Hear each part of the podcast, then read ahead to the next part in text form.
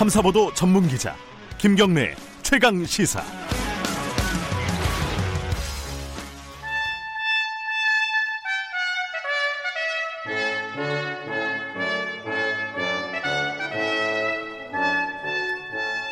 네, 매주 월요일 박지원 의원과 함께하는 고품격 정치 토크 박지원의 정치의 품격 오늘도 민생당 박지원 의원 나와 계십니다. 안녕하세요. 네, 안녕하세요. 올, 올 이제 이번 현 의원 소리 듣는 것은 며칠 안 남았습니다. 그러니까 제가 말씀드리려고 했는데 오늘이 마지막으로 의원 예, 그렇죠, 오늘. 예. 예. 근데 누가 저희 프로그램 나와서 그 얘기 하던데 아 윤태곤 실장이 그 떠나시는 분들 여러분들 얘기하면서 그 중에 이제 박지원 의원을 얘기를 하면서 박지원 의원은 어 현역보다 아마 더 바쁜 스케줄로 활동하게 될 것으로 예상이 된다. 뭐 이렇게 바쁘게 해야죠. 예. 사실 어제 네. 목포에서 제 12년의 금기원래 대장정을 마쳤습니다. 아 목- 목포 또 갔다 오셨군요. 어, 마지막 인사 마지막 또, 음. 아니 그러니까 금기 원래는 지켜야죠. 앞으로도 계속요? 아 이제 앞으로는 안 지키네. 어제가 마지막이었다 아, 이거죠. 그건 마지막으로 지키시고 예, 싶었구나. 12년간 제가 예. 624번을 예. 금기 원래 목포를 갔다 오고 금기 원래가 금요일 날 뭐, 고향에 갔다가 어, 월요일 월요일 날. 돌아온다 이런 예. 뜻이죠. 예. 이게 43만 6,800킬로로 지구 11바퀴 돈. 계산하셨군요. 예. 고생하셨습니다. 어, 감사합니다. 20대 국회 뭐 앞, 일- 끝나면은 김수민 평론가랑 20대 국회 평가를 하는 시간도 있는데 뭐 예. 최악의 국회라는 말 많이들 하잖아요. 하기 쉬운 말일 수도 있는데 그렇죠. 가장 최악의 국회이고 네. 뭐 사실 뭐 누가 달걀이 먼저냐 닭이 먼저냐보다는 네. 그 마지막으로 오면서 황교안 대표의 리더십이 반대하고 발목 잡고 음, 대안을 안 나고 광화문 태극기 부대하고 만세 부르다가 이렇게 된 네. 거 아니에요. 네. 그렇지만은 박근혜 탄핵을 한 그 역사적인 국회입니다. 야, 양면성이 있는 거죠. 20대 그렇죠. 국회가. 그리고 예. 촛불혁명의 결과로 문재인 정부를 출범시킨 어. 근데 제일 아쉬웠던 게 뭐예요? 20대 국회 때 글쎄 그러한 것들이죠. 이제 뭐, 마지막에 발목 예, 잡히고 이런 밤낮 것들. 싸우고 뭐 또 법안도 뭐36% 밖에 통과 못 시키고 네. 국회가 연날부터 안 연날이 더 많으니 네. 그게 국회예요. 음. 앞으로는 또 원내에서 어, 더 쓴소리를 하시겠네요. 21대 국회 향해서. 계속 제 경험과 경륜 네. 그래서 국회를 향해서나 국민들에게 특히 대북 문제 좀 음. 문재인 대통령을 많이 용기를 갖고 추진할 수 있도록 도와드리겠습니다. 그래서 진보 정권의 재창출 나서야죠. 음. 엊그제 김정은 위원장이 지휘봉 들고 막 이렇게 어, 뭔가 브리핑하는 거 이거는 무슨 뜻으로 해석하십니까? 미국에서 지금 일체 언급을 하지 않기 때문에 네. 미국에 강한 메시지를 보내고 아마 대선 전에 음, SLBM 같은 것을 발사하지 않을까.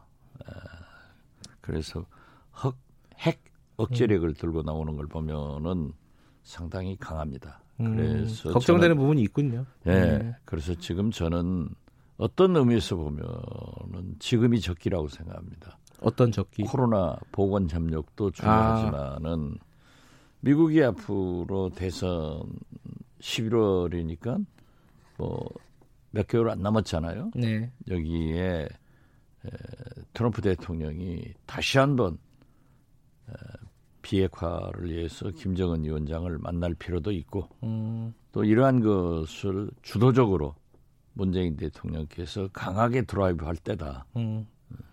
오히려 적기다 지금이. 그렇죠. 예. 예. 알겠습니다. 그 오늘 정치 현안 좀 몇 가지 여쭤보겠는데 어, 오늘 어, 이용수 할머니가 그거 합니다. 저기 기자회견, 2차 기자회견을 합니다. 근데 이게 사실은 어, 뭔가 봉합이 아직 안 되고 있는 분위기예요. 물론 지금 민주당 쪽에서는 이 사실관계 확인부터 필요하다 이 입장으로 조금 정리되는 분위기긴 하지만은 뭐 검찰 수사도 진행이 되고 있고요. 이거 어떻게 진행이 될 거라고 예상이 되십니까 이번 건은? 지금 현재 민주당이 저는 잘못하고 있다고 생각합니다. 어, 어떤 예. 부분이요? 처음에 예.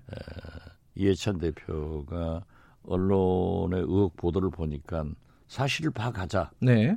했으면은 에, 윤미향 의원을 당선인. 예. 예, 불러다가 잘 파악을 해가지고 네. 불필요한 얘기를 안 하게 해야 돼요. 음. 계속 언론에 윤미향 당선인이 인터뷰를 하고 심지어 뭐 라디오로 생중계 되도록 그렇게 생방송을 해야 되니 네. 자꾸 의혹이 증폭되고 또 새로운 것이 되고 오늘 아침에도 또 나오잖아요. 음. 그렇기 때문에 일단 당시에는 행안부나 국세청에서 조사하기로 돼 있으니까 네. 이걸 물어보고 본인한테 아니라고 하면은 기다리자 음. 이렇게 하고 딱 당선인도 좀 다루 관리를 했으면 될 건데 다 해놓으니까 언론사의 특정 경쟁에 걸리면은 살아남을 사람 없습니다. 그렇죠. 잔인하죠. 언론들이 한꺼번에 이제 붙- 붙기 시작하면요. 그렇죠. 그러니까 뭐 예. 경쟁적으로 네. 덜 쑤시고 다니니까 견딜 수가 있어야죠. 그러면 근데 이제 검찰이 그러니까 사실은 당에서 뭔가 조사를 할 시간도 검찰이 안 준 측면도 좀 있지 않나라는 생각도 들어요. 바로 압수수색 들어가 버려 가지고. 그렇죠. 이제 검찰도 뭐 어쩔 수 없었을 거예요. 제가 음. 볼 때는 네. 이 다른 곳에서 자료를 다 확보해 가 버리면은 네. 또 검찰 수사가 그곳의 자료를 받아야 되니까 네. 어려워지죠. 네. 그리고 검찰은 늘 남이 밥상 차려놓으면 가서 채워서 먹잖아요. 그 요번에는 그러면 지금 검찰 수사가 진행 중이고 어 지금 윤미향 당선인 측에서는 뭔가 해명하는 시간을 가지려고 준비 중이고 라고 하는데 이 당이 잘 안 보여요. 민주당이라는 당이. 그러니까 저는 예. 어, 민주당에서 좀 선을 그어줬어야 된다. 음.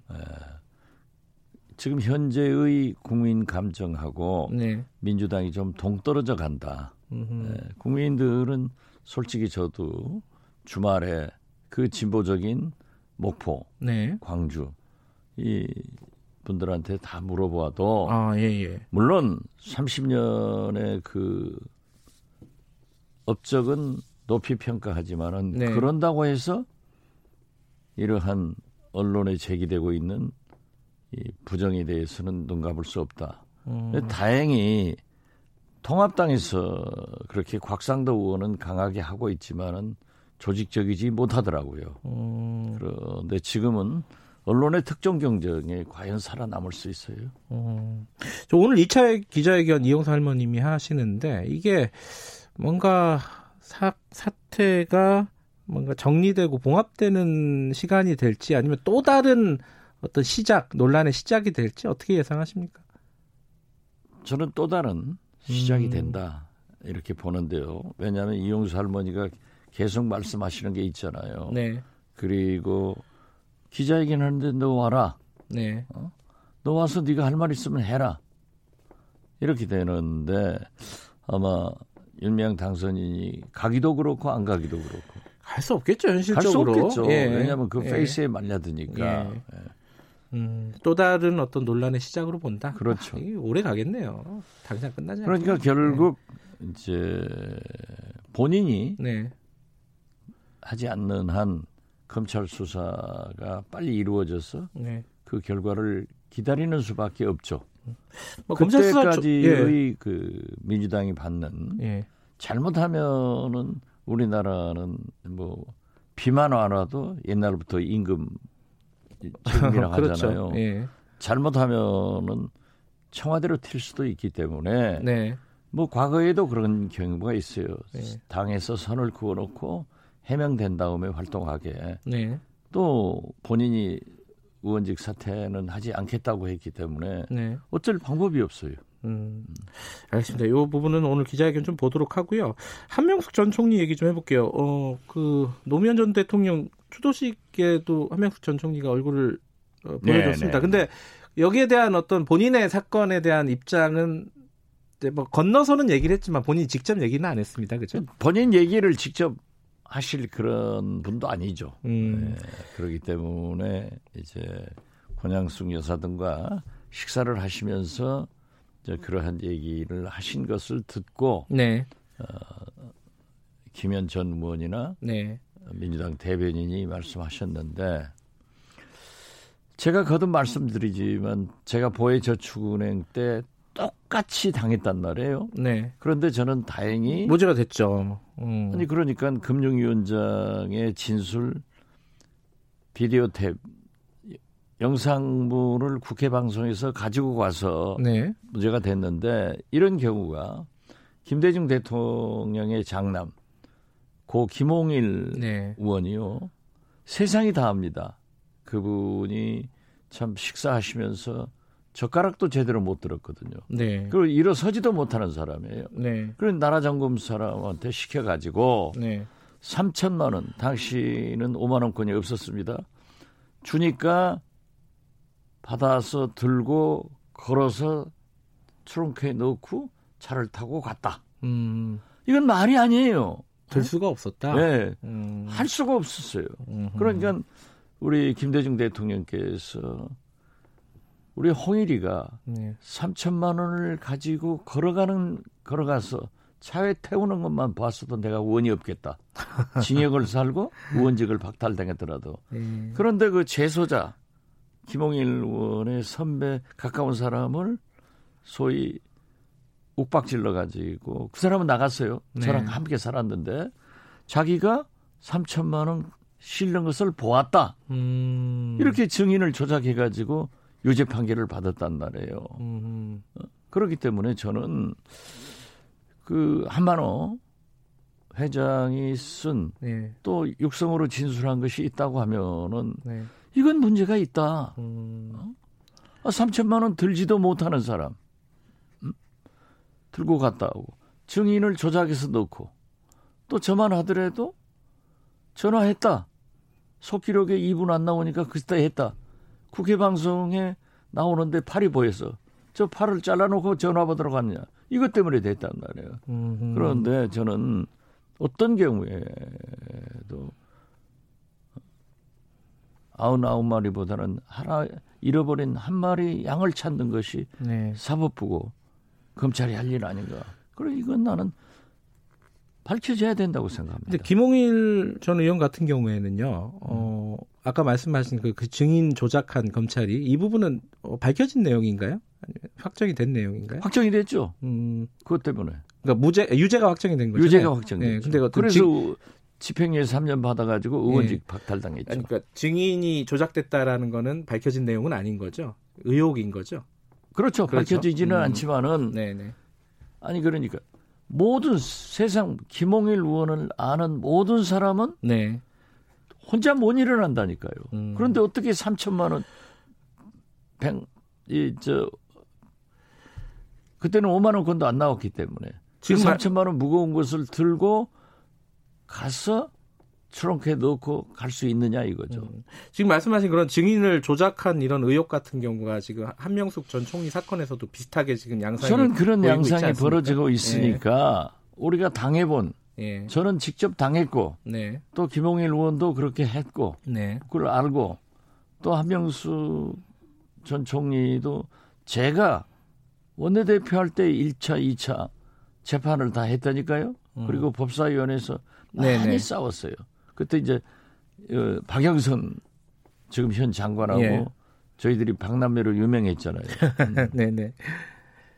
그런데 지금 야당에서 이렇게 얘기를 하고 있습니다. 이 지금 대법원 확정 판결이 난 거고 어, 대법원의 소수 의견도 일부 금액은 어, 한 총리가 받은 걸로 인정을 한 게 아니냐.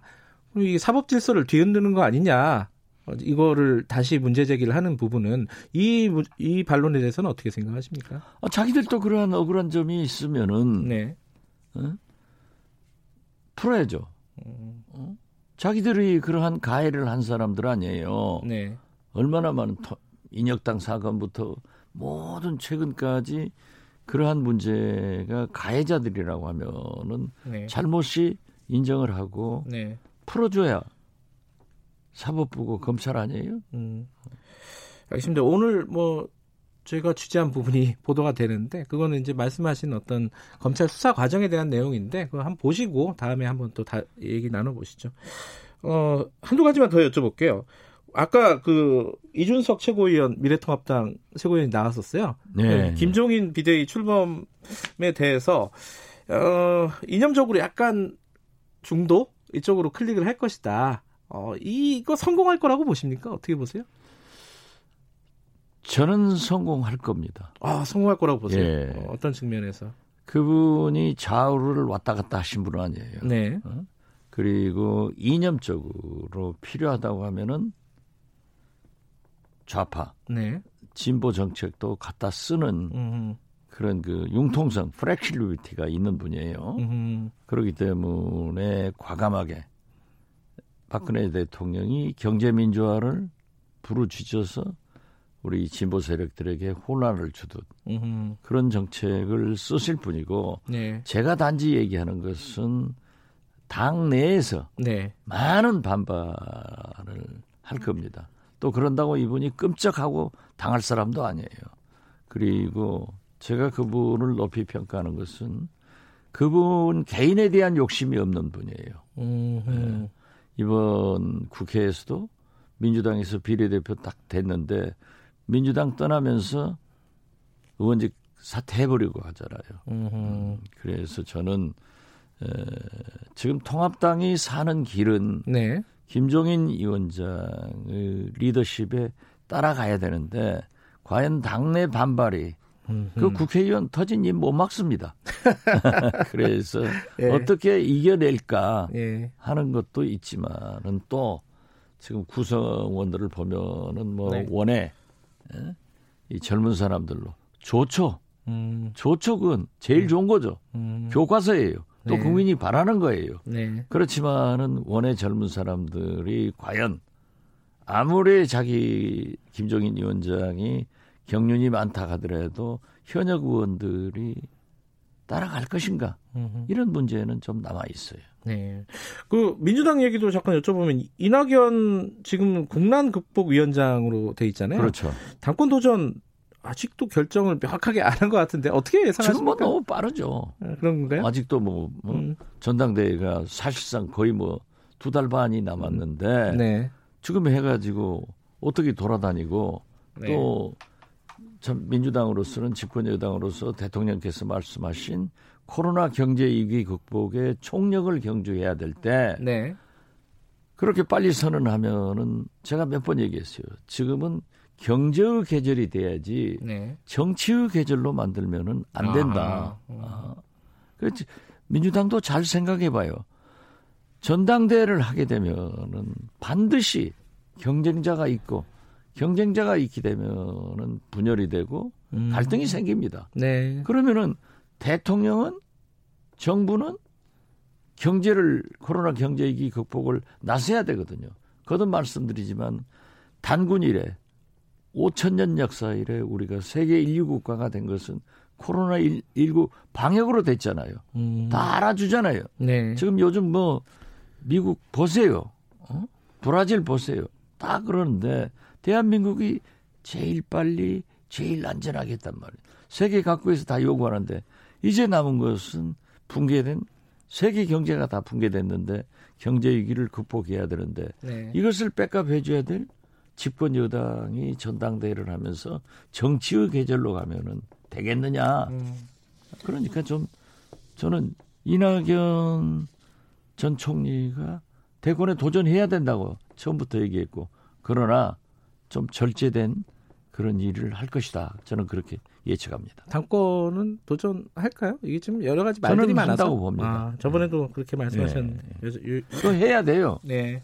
그래서 부딪혀도 보고 음. 검증도 받고 네. 온실석에서 커가지고 만약에 통합당에서도 누군가가 나온다고 하면은 그때 또 좀매좀 맞고 커야지 뭐. 알겠습니다. 다음 주에는 어 박지원 평론가 님으로 만나겠습니다. 오늘 감사합니다. 네, 감사합니다. 정치의 품격 박지원 의원님이었습니다.